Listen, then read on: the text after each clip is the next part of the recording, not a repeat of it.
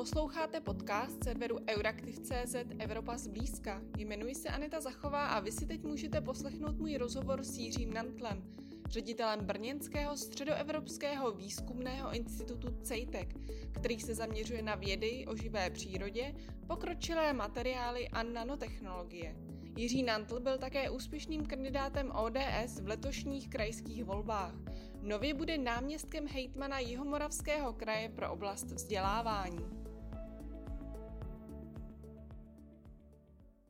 Brno je vnímané jako inovační centrum eh, České republiky. Zajímalo by mě, jak se mu to vlastně podařilo a odpovídá to vůbec realitě? Brno a jakýho bezprostřední okolí je vlastně místo s největší znalostní koncentrací v České republice. Ono teda, když u tohle odbočím trochu, tak on je to problém Jihomoravského kraje, protože v Jihomoravském kraji máme dneska ohromný rozdíly mezi Brnem a okolí a vlastně tím zbytkem, zejména třeba těmi příhraničními pásmy z Nojemska Hodonínska.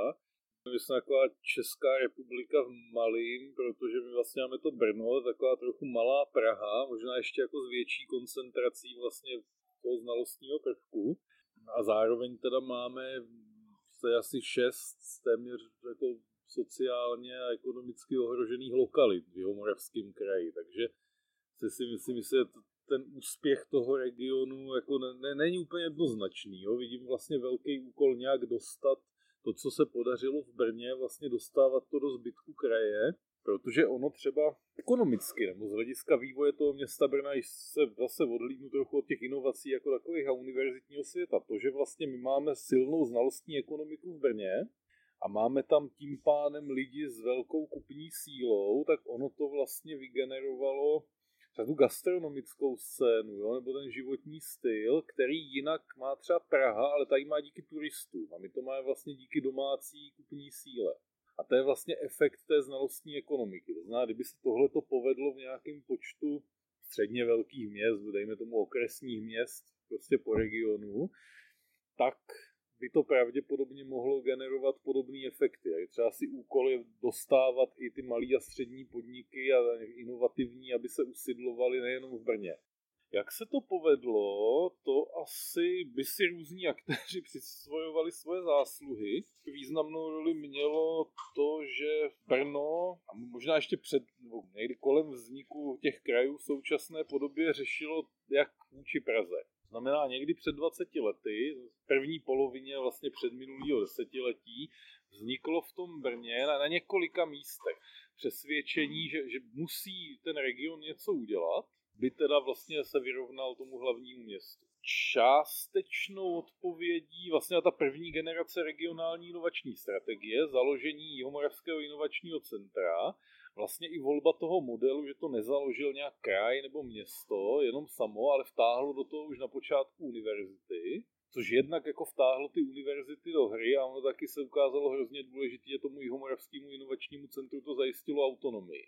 Že oni třeba pak jsou modely v některých jiných regionech, že mají ty inovační centra prostě krajská příspěvkovka a se ukázalo na Jižní Moravě, že vlastně ta autonomie je spojená s tím, že to centrum podléhá šesti nějakým aktérům, kteří vlastně jsou rovnoprávní, byť kraj a město to vlastně financují nějakou větší měrou, ale prostě jako není, není, to, není to přímo politicky řízená organizace, se taky ukázalo jako hrozně prostě důležitý faktor toho úspěchu. No a další bylo, že jak v tom univer nebo v akademickém světě ten pocit, že je nutný něco udělat, aby vlastně jsme dohnali tu Prahu i ve viditelnosti, vedl k tomu, že se jak potlačili takový ty rivality Masarykova univerzita, Vysoké učení technické a další.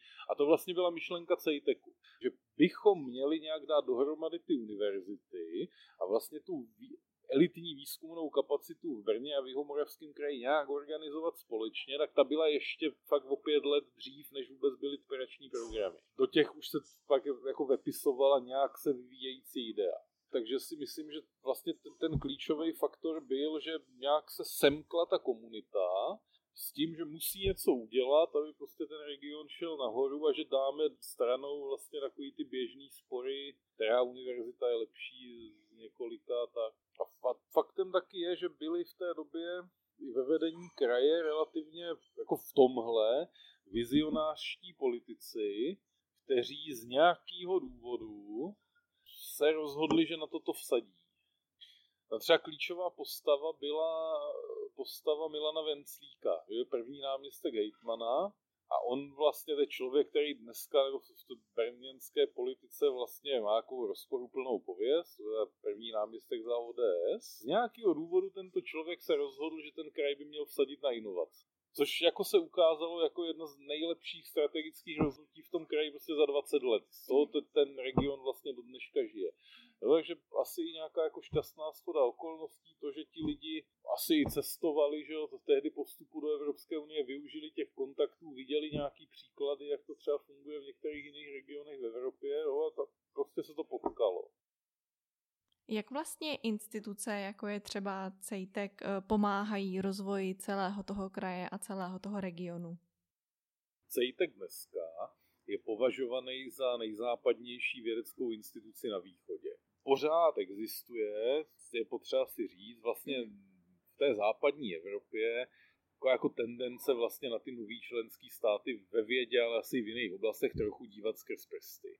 A to, co se povedlo CEJTEKu, bylo, že oni nás vzali, že my jsme ta západní instituce v nových členských státech. To, že v, v, to, v tom Brně je celá řada jiných pracovišť, a to, že tam je CEJTEK, který takto je vnímaný evropsky, tak se nějak promítá do určitého vnímání. Druhá rovina je, že se navazují konkrétní aktivity, kde prostě ten CEJTEK je tak významný hráč, že to přivádí některý globální biznisový hráče, aby na to Brno vsadili, zejména elektronová mikroskopie. Znamená prostě jako to, že ten CEJTEK tam je, který zaměstnává nějaký vědce a generuje jako ty přímo vědecké efekty, jako prostě zajišťuje, že v Brně je vysoký počet jako velmi dobře placených a zajímavých míst. Řada českých regionů trpí odlivem mladých lidí, kteří se hledají uplatnění zejména v Praze. Mm, podařilo se Brnu tenhle trend zlomit i díky tomu svému inovačnímu prostředí? Do nějaké míry možná, no. No tak pořád obecně na Jižní Moravu se nestěhuje až tolik lidí, jako by mohlo, a tak ono jako toto je specifický segment, jo. Prostě se bavíme třeba o 3% populace, co nějak jsou navázaný na, na, na vědu a, a s tím spojený profese. Ale asi ano, no to Brno má ještě jednu charakteristiku, která já vidím jako konkurenční výhodu vůči Praze. V tom městě je vlastně to, co je v té Praze, a je to menší a ten venkov je dopravně dostupnější. Tím pádem je jiný životní styl. To zná, ona, řada těch lidí vlastně vo, i volí i ten životní styl. Je to tak hektický, nestrávím tolik času cestou do práce, můžu bydlet mimo to město a zároveň prostě v něm jsem za 10 minut a vidím třeba, že soudit jenom z toho, co vidím nějak v okolí. Jo. Vidím třeba tendenci u našich zahraničních věců, že tam vlastně chtějí zůstat. Fakt to Brno je místo, kam má smysl jít. Můžete jen ve zkratce říct, jak vlastně evropské fondy eh, pomáhají v podpoře českého výzkumu, v čem je ta jejich hlavní role? Tak ono v České republice tohle to hrozně špatně chápáno. Jo. Je potřeba odlišovat u všeho, vždycky vnitřní rozhodnutí. Jestli buduju kapacitu, investuju, nebo řeším provozní financování, nebo, nebo něco jiného. Jo, takže jako v České republice podle mé zkušenosti je jako špatně chápaná role těch strukturálních fondů jako vlastně budování kapacity a řada lidí to mělo jsou nějaký peníze navíc, který teda se jí lze chopit a nějak to použít. Takže CEJTEK samozřejmě, takhle, CEJTEK by bez toho nevznikl, tak velká investice vlastně jedině nějakým rozhodnutím na úrovni státu prostě by se dala udělat. Ne, nevzniklo by bez toho, ne, nemělo to jenom jako pozitivní vedlejší efekty. Moje zkušenost je taková, když prostě vědci si zvyknou na to, že někde je nějaká miliarda nebo několik miliard, který tak jako volně se s tím hospodaří, tak oni to pak očekávají, to znamená velká vnitřní práce byla na tom, jak je to odnaučit a nastavit model, který teda je fungování, který je nezávislý na tom, že vždycky někde management přinese miliardu. Manažersky prostě považuji orientaci na strukturální fondy vchodu zavedené instituce za nezdravou. To znamená, my jsme měli strategii nějak snižovat podíl vůbec strukturální fondů na našem rozpočtu, kromě investic, že v téhle instituci pořád musíte dělat periodický upgrade těch přístrojů, tak, tak jako to je vlastně jediný případ, kde to tak nějak považujeme za žádoucí, takhle to má nastavený stát, ale vlastně jinak jako když nechám stranou infrastruktury, tak podíl strukturálních fondů na našem rozpočtu je prostě jako v jednotkách procent, jo, prostě úplně jako malý.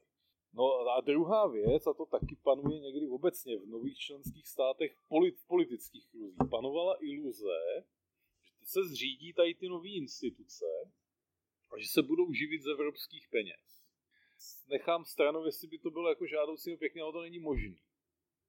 No, takže jako tyhle ty deziluze jsme měli za sebou. Na druhou stranu, jako u nás je to teda tak, že my máme dost tvrdý systém, že vlastně fungujeme na bázi autonomních výzkumných skupin, každá dostává přidělený nějaký zdroje, nějaký počet peněz na, na, na tu skupinu a, a pak mají nějaké povinnosti vlastně získávat další financování a samozřejmě my, my očekáváme, má, máme ve strategii, že chceme, aby stále větší počet našich výzkumných skupin měl granty ERC zejména, a to ani jako ne z těch finančních důvodů. Ještě, ještě to uvažování, já jsem teď posunul dál. Jo. Ono ani nejde jako o to, že to je ERC, nebo ERC.cz, nebo že Welcome Trust, nebo něco podobného. Nám vlastně jde o to, aby ten náš výzkumného týmu někde, když už je etablovaný, prokázal, že nějaký externí poskytovatel financování tomu jeho výzkumu dá cca 10 milionů ročně že to je úplně nejlepší evaluace. Jo? Když prostě jsou nějaký týmy a, č- a u některých z nich někdo řekne, my tomu věříme tak, že tomu dáme třeba 50-60 milionů na pět let, téhle té myšlence, tak oni zřejmě dělají dobrou vědu. Takže my to máme vlastně jako dodatečnou evaluaci a, a vlastně zvyšuje se každým rokem počet lidí, kteří mají nějaké takové schéma, ono nejde. Zase v Česku je to někdy jako ERC, že je ta modla, a ono jde vlastně o to, že to je nějaký grantový schéma, který nese cca 10 milionů ročně. Je to prostě tak velký, je to znamená, že někdo opravdu jako vsadil na myšlenku tohoto týmu. A takových týmů teď máme asi sedm, jenom jako na CETECu je ze 30 což ukazuje, že velká část, pak část těch skupin je juniorní, to prostě mít nebudou, jo, byly zřízení v minulých letech. De facto, jako se blížíme nějaké polovině výzkumných skupin, že mají to, čemu my teda říkáme významný individuální grant, to ukazuje, prostě jsou skvělí na mezinárodní úrovni. Já hodně prosazuju vlastně odklon od toho uvažování evropské národní a spíš říkám, dívejme se na to, jako kdo získává tady ty významné individuální granty, kde se ty granty koncentrují a kde jedou z takových těch projektů jako institucionální. To je vlastně ta dělící linie v české vědě která je důležitější, než jestli jako takovýhle projekty jede napsat i prostě v těch horizonovských schématech. Jo, ale fakt ten rozdíl, který ukáže, kde za 10 až 20 let to prostě pojede, je daný tím, kde je velká koncentrace individuálních grantů v objemu cca 10 milionů ročně. A jakou roli hraje při financování českého výzkumu eh, naše vláda?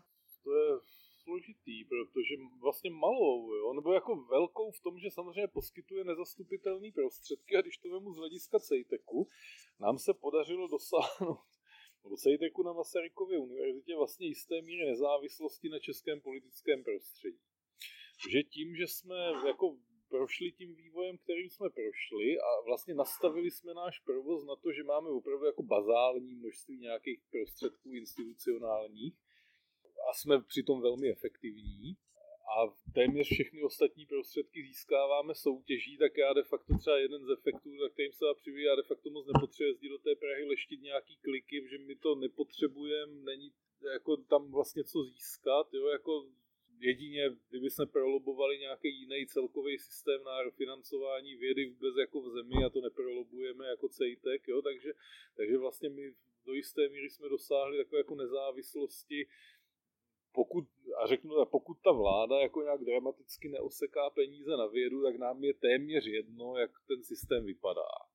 Jako podstatný je, pro nás jsou podstatné soutěže vlastně těch grantových agentur, grantové a tačerů, potažmo evropské soutěže, a aby bylo aspoň jako tolik institucionálních prostředků, kolik je. A jinak nás vlastně, že třeba u nás jako my, my asi relativně málo, nebo jak, jak relativně málo v českých podmínkách vůbec jako sledujeme tyhle věci, že no, většině jako to, kolem čeho se nadělají ty diskuze, no, jako nemá moc žádný dopad. Jo. Bo v jednotkách milionů korun, což prostě pro, pro chod instituce našich parametrů je jedno. Jo. Jo, tak, takže de facto jako my, my prostě máme organizovanou podporu vědců, aby oni se mohli kvalitně připravit do těch soutěží a vlastně náš úspěch je daný jako tím, že máme i v národních schématech vlastně vysoce nadstandardní úspěšnost grantových soutěží. A můžete říct, jak je to třeba v ostatních eh, evropských státech? Je tam ta situace podobná jako třeba v Brně? A myslím si, že vědec na CEITECu má jako slušné podmínky, které jsou celkem tak jako srovnatelné, že to prostředí je srovnatelné s tím, co by bylo na západě. Na tom vlastně my si hodně zakládáme, aby jsme měli to, co je normální na nějaké srovnatel, srovnatelné jako instituce. My pak jako jsou někdy ty vzory v české vědě, který jsem přináší, jsou jako nepoužitelný. Jo? Prostě někdo řekne, jako že vzorem bude EMBL, Evropská laboratoř molekulární biologie. A, a já jsem tak říkal, že když jako jsem se stal ředitelem, my nemůžeme, že jo, my jsme vědecký ústav na univerzitě, jak my nemůžeme mít za vzor mezinárodní organizaci. Musíme mít za vzor prostě v nějaký srovnatelný instituce, buď na univerzitách, nebo, nebo jako samostatný, podobné velikosti. Jo, takže jako jsme takhle vlastně začali přemýšlet jo, a, a hodně si myslím, že se potkáme třeba s institucemi podobnými v Rakousku, kde já ještě mám takovou, a, a v Belgii, že je to Habsburský, já mám teorii, že když něco funguje v Belgii a v Rakousku, jak to tak nějak může i u nás. To tam není moc jiný. Jo, já jsem třeba šel po rakouským, jako prestižním rakouským institutu, který nebudu jmenovat, teď mi tam měli jako šachtu na výtah a nebyl tam výtah. A oni, říkám, co to je a oni jako, no, už nám nezbyly peníze, jo? čekáme, až nám je přidělí. Ale by se klidně mohlo stát v Česku. Jo, prostě třeba v Anglii by se to asi nestalo, jo, a prostě v Rakousku a v Česku by se to, to může stát. Jo, tak, takže fakt jako to, co je možný v Rakousku, a oni jaký udělali veliký posun. Jo, který, když mluvím s těma ředitelema ve Vídni, jak oni říkají, to jako před 20 lety ještě jaký bylo jiný. Jo, takže my se snažíme inspirovat vlastně tady těma dosažitelnýma příkladama a v něčem jsme dál. Třeba Cejtek má silnější brand, než mají ty vídeňské instituce. Dokonce my jsme inspirovali vídeňský biologický kampus k tomu, aby si za, jako posílil svůj společný brand. Že oni zjistili, že vlastně my jsme v Rakousku viditelnější než oni. Takže najali brand manažera a začali jako dělat kolektivně vlastně trochu po vzoru Brna. Děkujeme, že nás posloucháte. Nezapomeňte nás sledovat na sociálních sítích a přidat si Evropu zblízka do vašich knihoven v podcastových aplikacích, kde můžete podcast také ohodnotit.